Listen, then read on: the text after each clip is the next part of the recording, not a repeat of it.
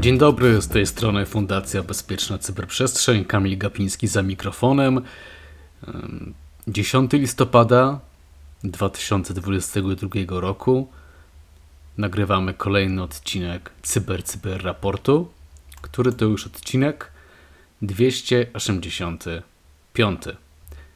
Dzisiaj jest czwartek, jutro wolne, gdyż jest 11 listopada. Mam dla Was e, kilka tematów, newsów, opinii i ciekawostek, a mianowicie są one następujące. Przejęto YouTube'a kanału sportowego TVP. Uważaj na PowerPointa, może podsłuchiwać. Azure Threat Research Matrix. DDoS na IPN. Podatność Path Traversal w infrastrukturze naftowej i gazowej. Złośliwe działania optymalizujące. Pierwszy temat tutaj niebezpiecznik e, donosi o fakcie, że cyberprzestępcy przejęli e, konto YouTube'a, kanału sportowego telewizji publicznej. Po pierwsze, usunął z tego konta e, wszystkie filmy, bądź ukrył te filmy, w każdym razie nie są dostępne. Zmieniona została nazwa kanału na Twitter to też e, symptomatyczne. E, no i właśnie odbywała się e, transmisja live, gdzie przedstawiony był filmik z Elonem Muskiem, jakaś telekonferencja, gdzie właśnie także znajdował się specjalny, mm, specjalny link pod tym, pod tym wideo, a link ten już złośliwy tak naprawdę ma prowadzić do serwisu, e, który umożliwia czy zachęca do wpłaty kryptowalutowej, zapewniając przy tym, że kupujący powiększy te zyski w przyszłości. No więc mamy do czynienia z takim e, typowym oszustwem, socjotechniką. Uważajcie na takie rzeczy. Ostatnimi czasy coraz częściej kanały na YouTubie właśnie stają się ofiarami przejęcia. Powody mogą być różne. Może to być zarówno e, skompromitowane hasło do witryny, albo e, popularne również przejęcie ciasteczek sesyjnych. Uważajcie również na swoje kanały na YouTube, niezależnie czy chcecie, by pojawił się na nich Elon Musk. Na blogu Rogera Gutierreza możemy przeczytać, że Microsoft może odczytać i pobrać zawartość slajdów popularnej aplikacji PowerPoint, no i przesłać tę zawartość na swoją chmurę. Badacz sugeruje prosty eksperyment, w którym po zamknięciu wszystkich innych aplikacji, usług chmurowych, ale po włączeniu trybu projektanta można zidentyfikować zmiany w ruchu sieciowym.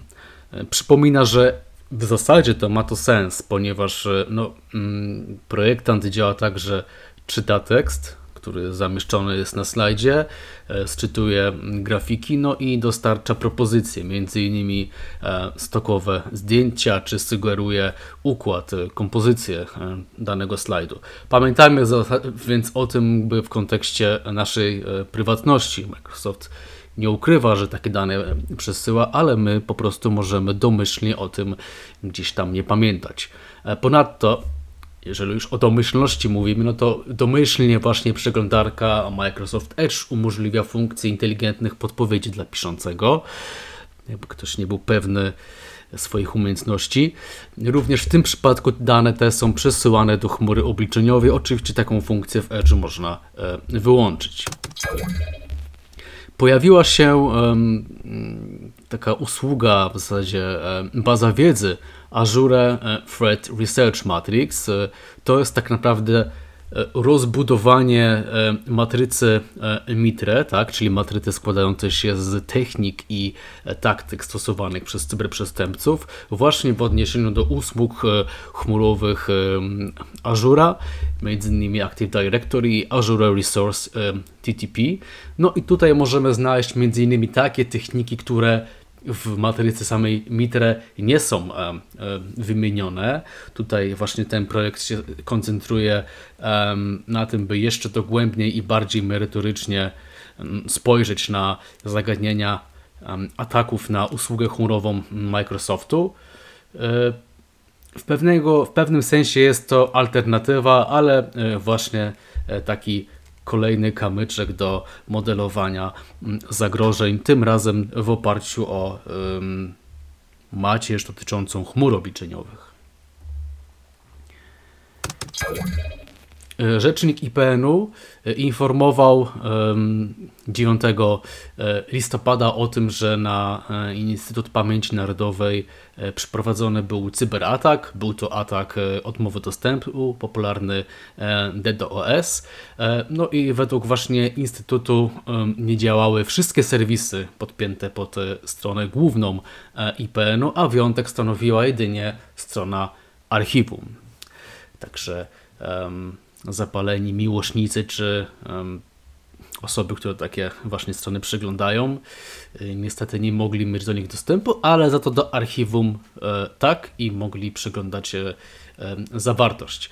E, no i właśnie ten atak trwał kilka, kilka godzin, po czym do, no, jakby usługi wróciły do normy. Mówimy o atakach DDoS, ponieważ gdzieś tam one trafiają w ten e, no taką, jakby powiedzieć, ten wizerunek e, organizacji, tracą zawsze organizacje trochę na wizerunku w kontekście takiego ataku. Takie ataki są też jakby medialne, tak, ale w zasadzie to jeżeli mamy odpowiednie procedury, nie wiemy jak takie usługi później przywrócić. Tutaj istotna jest zawsze współpraca z dostawcą e, usług internetowych, a także znajomość naszych możliwości w tym zakresie, no to taki atak niekoniecznie może być jakby bardzo dotkliwy.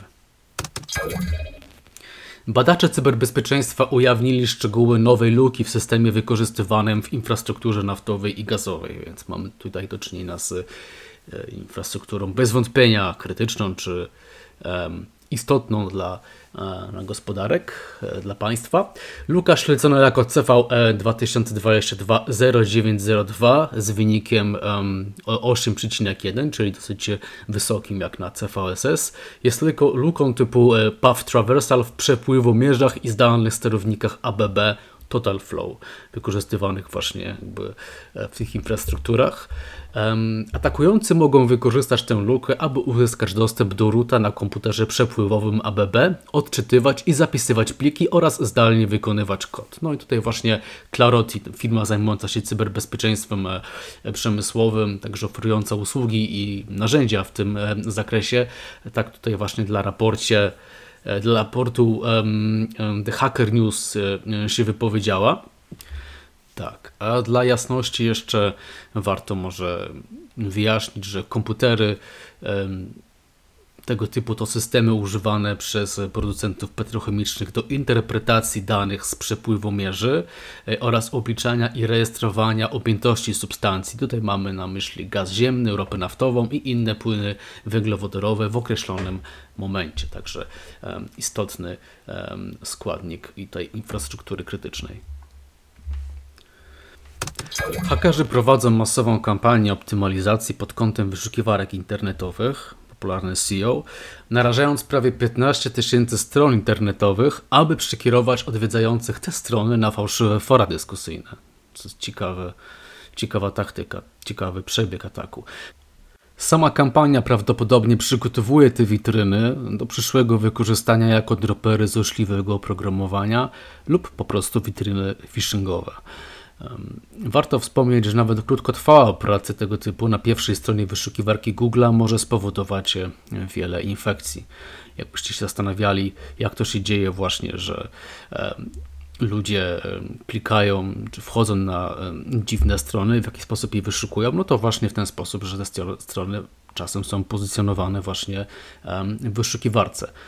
Sokuri, e, firma, która jakby odkryła e, ten incydent, e, informuje, że hakerzy modyfikują pliki WordPress PHP, takie jak WP Sign Up PHP, WP Cron PHP i kilka jeszcze innych, aby wprowadzić przekierowania do fałszywych stron czyli forów dyskusyjnych z pytaniami i odpowiedziami. Tak? Tutaj taki jest modus operandi. Sukuri nie jest w stanie określić, czy w jaki sposób cyberprzestępcy włamali się na strony internetowe wykorzystywane do tych przekierowań. Prawdopodobnie dzieje się to poprzez wykorzystanie podatnej wtyczki lub siłowe wymuszanie hasła administratora WordPressu. Zaleca się właśnie dlatego aktualizację wszystkich wtyczek WordPress i CMS witryny do najnowszych wersji oraz obowiązkowo aktywację uwierzytelnienia dwuskładnikowego na kontach admina. To już wszystkie informacje na dzisiaj. Życzę Wam wszystkim wszystkiego dobrego. Przede wszystkim bądźcie cyberbezpieczni oraz skorzystajcie z tego nieco wydłużonego weekendu. Żegna się z Wami Kamil Gapiński. To był podcast Cyber Cyber Raport. Cześć.